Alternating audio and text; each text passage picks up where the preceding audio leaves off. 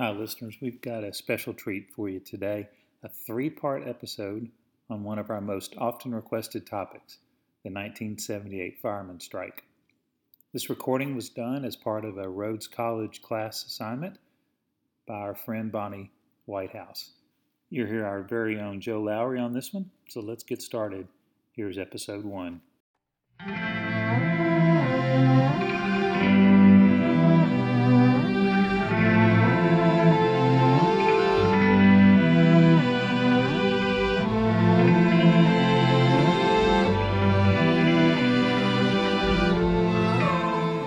Not hard to see that Memphis as a city embraces its history, even the parts of history that are hard to talk about. From the Stax Museum to the Nathan Bedford Forrest Monument, there seems to be an open discussion about how our city got to where it is now.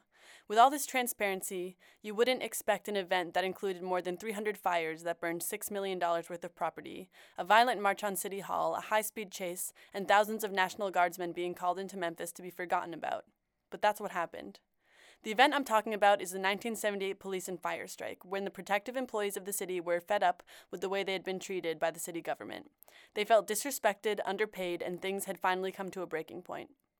There were three strikes in the summer of 1978 two by the Firemen's Union, Local 1784 of the International Association of Firefighters, and one strike by the Memphis Police Association.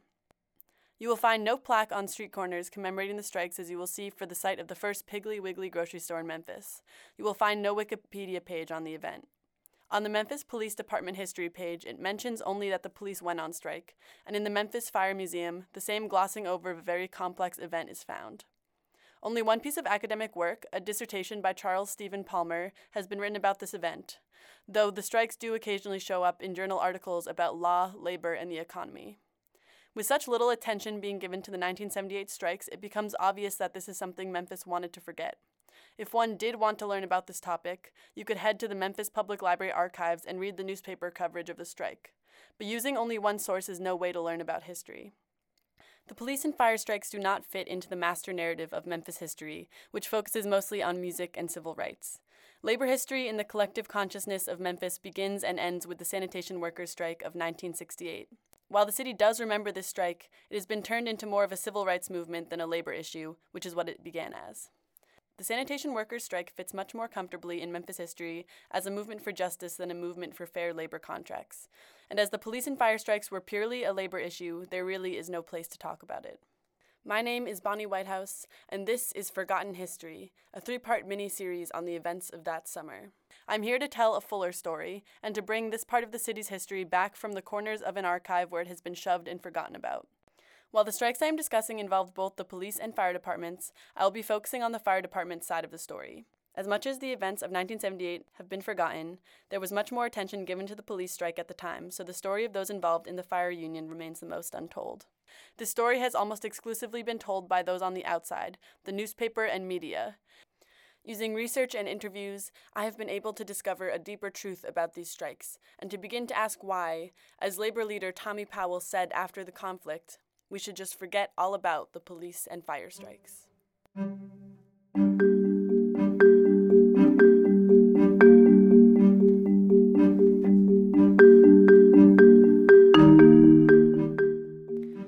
What caused the strike?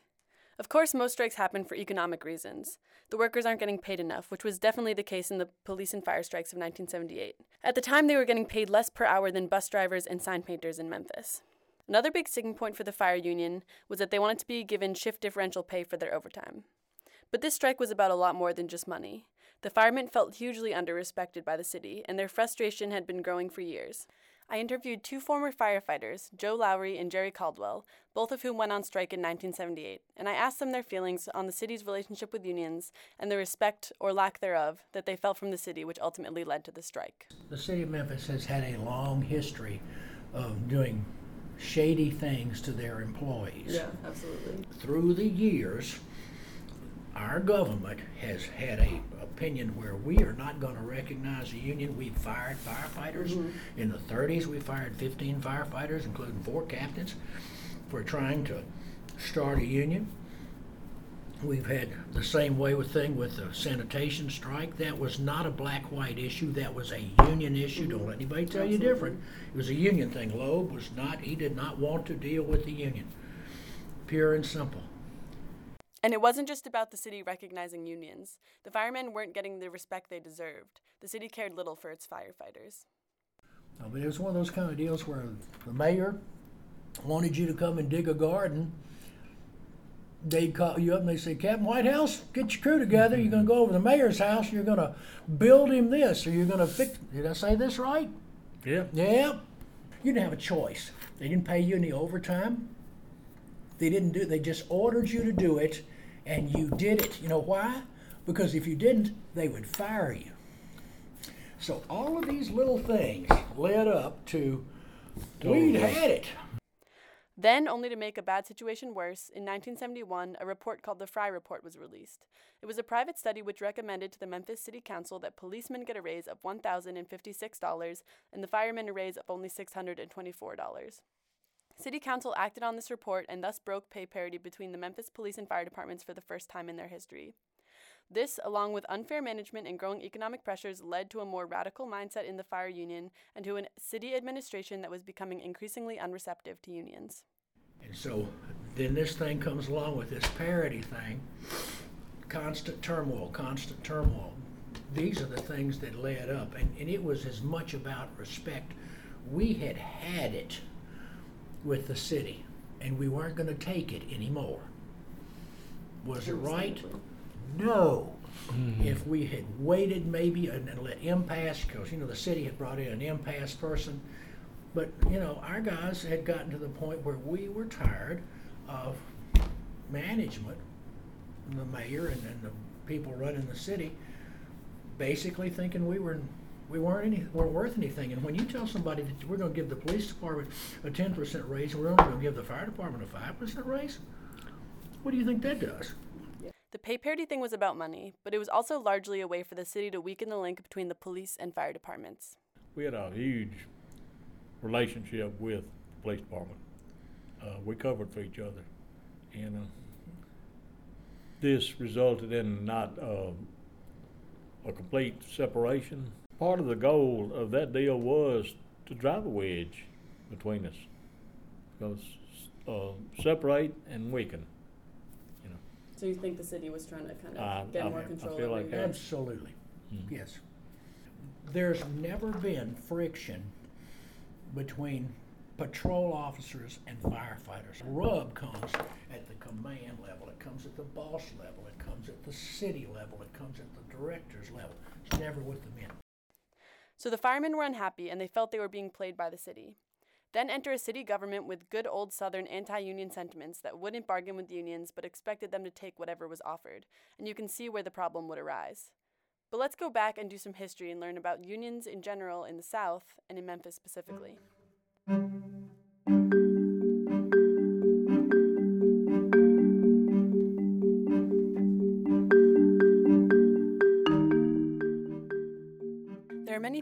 Why this region of the country has never been receptive to unions. One of the most popular theories is this idea of paternalism of Southern management. It stems from what has been called the plantation mentality, where bosses provide everything for their workers housing, food, clothing and take care of the families of the workers. Of course, this practice and mindset started with slavery when the bosses and management had complete control over their workers and their lives. But as slavery ended, this mindset remained. Boss Crump, the staunchly anti union mayor of Memphis, is a perfect example of this idea. If you were a loyal worker for him, you and your family had nothing to worry about. He would provide for and protect you. But if you questioned his absolute power by, say, asking for a union, not only would you be fired, but you and your family would be blacklisted from any type of work for the city in the future. For unions to be able to exist in the South, this plantation mentality and paternalistic attitude had to be overcome. Crump also didn't like unions because they could scare away businesses. He felt squashing unions was a way to bring jobs and industry to Memphis. And this worked with companies like Ford and Firestone, who brought production to Memphis because they were guaranteed an easy time with their workers. Mayor Loeb is the next important figure in Memphis labor history. He was the mayor during the sanitation workers' strike in 1968, and before and after the strike, he insisted that unions had no place with public employees. He had tried throughout his administration to stop city employees from unionizing. However, pressure started to build on the city to change their policy regarding municipal employee unions. Across the country, judges were ruling that city laws banning public employee unions were unconstitutional. Memphis's traditional position on unions would not stand up in court, So on March 4th, 1969, a resolution was passed by the City Council and Mayor Loeb that said the city would recognize municipal unions. The resolution stood that all public employee contracts would have a no strike clause. The police and fire departments in Memphis had tried a few times in the 20th century to organize themselves to better their situations. Most of their attempts had been unsuccessful due to a simple lack of interest from the membership to be involved in a union. When they did succeed, they got pay raises or civil service protection. It wasn't until the law allowed for their existence and there were unifying issues the membership were passionate about that a union was formed, which came with the Frye Report and the break and pay parity in 1971. Then, under Mayor Wyeth Chandler in 1978, on the heels of years of frustration with the city, Curon Huddleston and Sam Posey ran for Fire Union president and vice president, respectively, on the grounds that they would work to bring back pay parity with the police. At the time, the Memphis Fire Department was one of the top two fire departments in the country, but were 17th in pay. Even compared to other, smaller southern cities, the firemen were not getting paid enough. The police were also becoming frustrated with the city. While they were getting paid more than the firemen, both groups were making less per hour than the bus drivers and sign painters in Memphis. And the protective employees of the city felt underappreciated. Couple this with a city whose negotiation tactics included waiting until the last minute of contract negotiations to offer a contract and then say it was their final offer, and expect the union officials to sell the agreement to the union membership last minute, never offering real talks or negotiations on the contract. And it's easy to see where tensions could break. Besides the situation specific to Memphis, across the nation during the summer of 78, there was a movement of police and fire workers banding together for better working conditions. Nashville and Knoxville both saw police slowdowns, and police in Cleveland went on strike while firefighters in Louisville and Chattanooga narrowly avoided a strike. And even outside the realm of protective employees, a movement including all sorts of public employees demanding pay raises was happening. That summer saw strikes by garbage workers in Philadelphia and transit workers in Washington and Boston. The labor issues in these cities didn't turn into tragedies as it did in Memphis, which we can blame on the brinksmanship bargaining of the Memphis city government, and a place and time that was not ready to let public employee unions have power they deserved. It seemed that Memphis had learned almost nothing from the sanitation workers' strike of 1968, where the city focused on the civil rights side of the strike rather than the labor side because that would make it easier to reconcile with. The city never seemed to make an effort to avoid an impasse. With a paternalistic mindset, they just assumed power over a group of people who wanted to be autonomous. And this is how we ended up with the firefighter strike, with 300 fires that burned $6 million worth of city property, which, instead of stopping there, inflated into the worst labor crisis in Memphis history, including a strike by the Memphis police and a second strike by the firemen.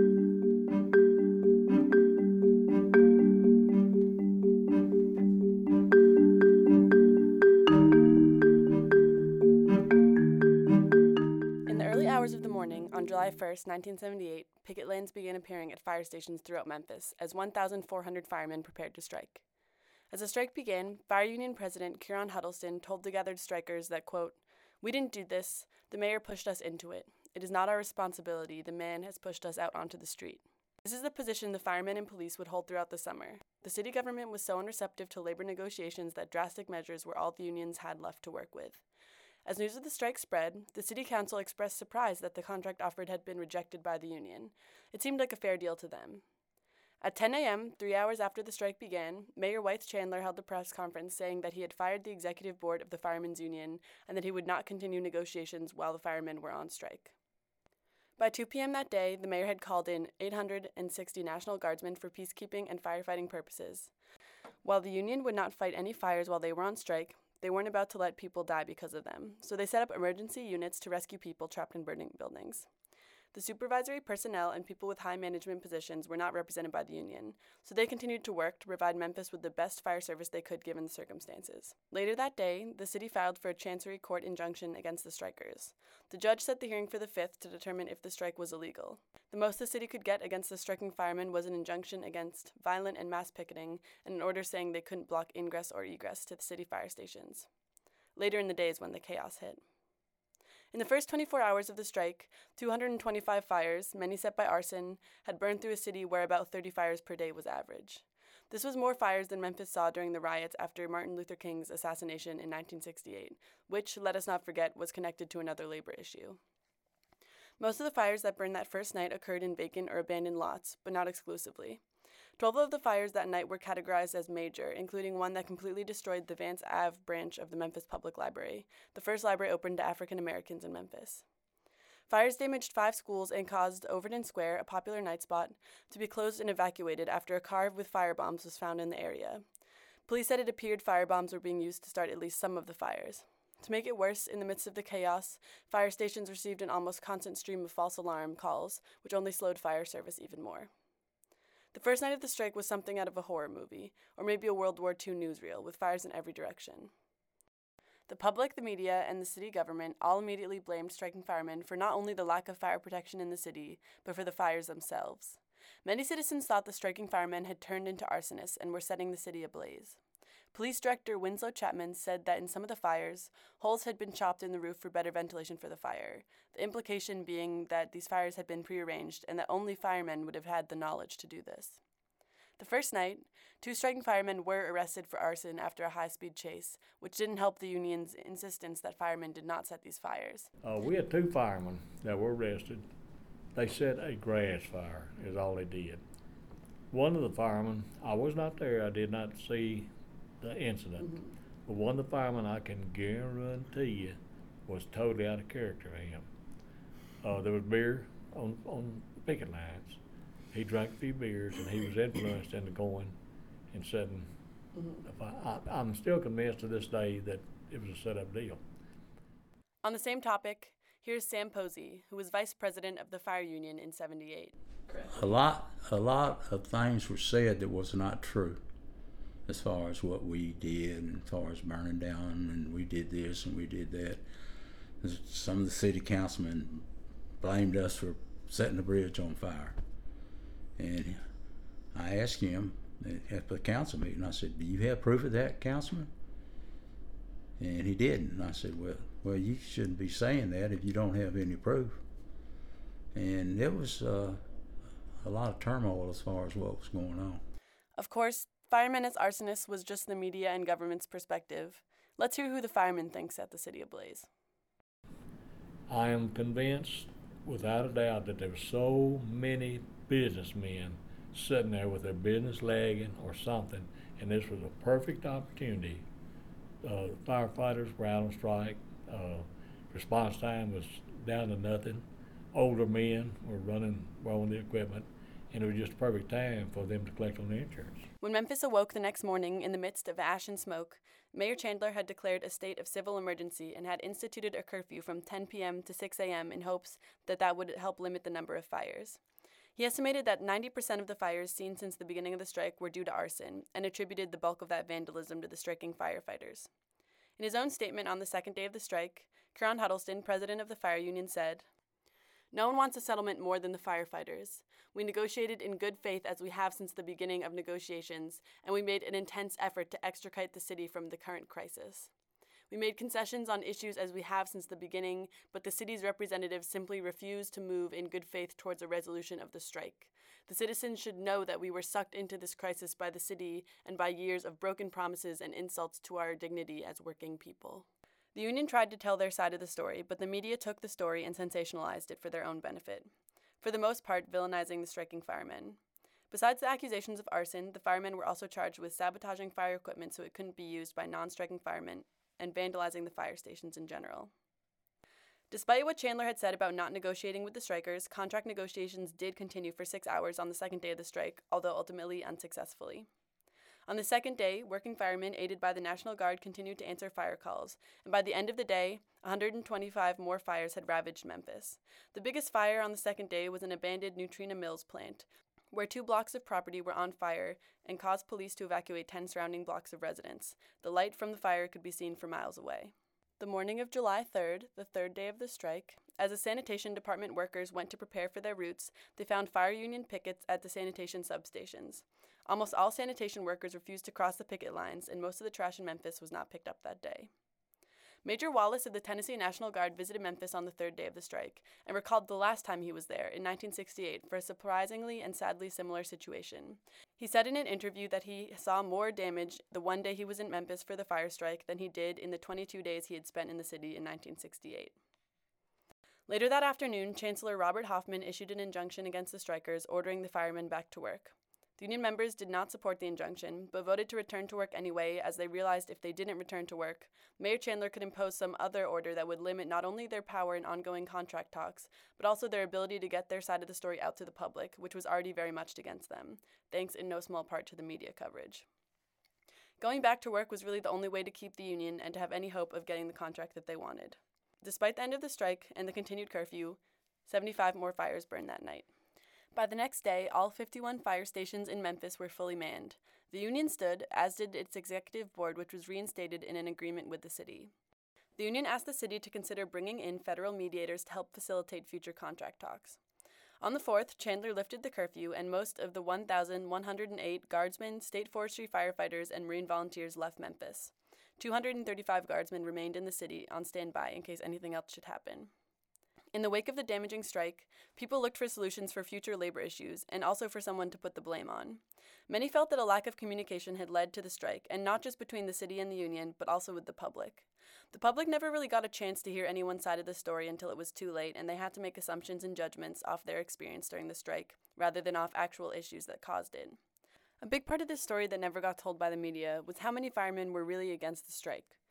Of course, they wanted better pay and to be respected by the city, but they didn't necessarily think this job action was the best way to go about getting it. If they were against it or not, they had to follow the order of the union. Here's Joe on the issue. Hmm. When you're a member of a union, and I'm a union guy,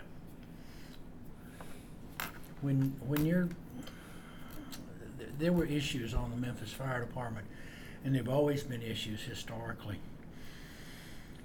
And wh- when you have a union and your union is protecting you from tyranny, and your union says walk, you walk. Hmm. I didn't want to. I did not want. In fact, I, I voted not to strike. Mm-hmm. I did not want to strike. Neither of the firemen I interviewed for this project voted to strike, and you can hear in that clip how hard it is for Joe to talk about the strike and following the union's orders. What you will read in newspapers are things like the fire department sabotaged equipment and they set fires. You will read that the media called them irresponsible and careless, but you won't hear this. Here's Jerry. But, you know, uh, if anybody did not want to be on the picket line, I didn't. I hated it. I despised it. Was it. horrible. As much as Jerry and Joe didn't want to strike, they understood that what they were fighting for was bigger than themselves. Yes, they were fighting for pay and the respect, but they also were fighting for fair labor negotiations in Memphis. Not only did they feel they had to strike because of pressure from the union, but the fire and police departments both felt the city forced them onto the streets as they wouldn't negotiate in good faith or do anything to avoid an impasse. After the strike, the city and union both held the same positions they had before the strike. So, what was really accomplished besides burning the city? With all the chaos, people seemed to forget that the police had yet to settle a contract with the city.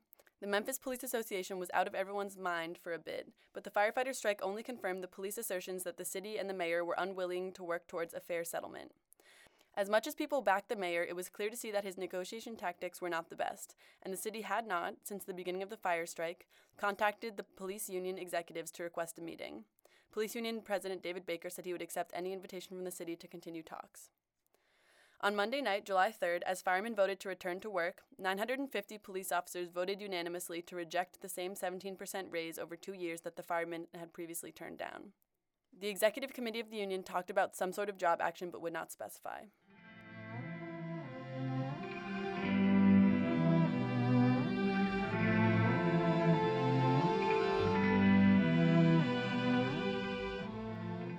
Next time on Forgotten History, we will pick up with a tired and frustrated fire union and a police union that has yet to take its first steps towards radical negotiation.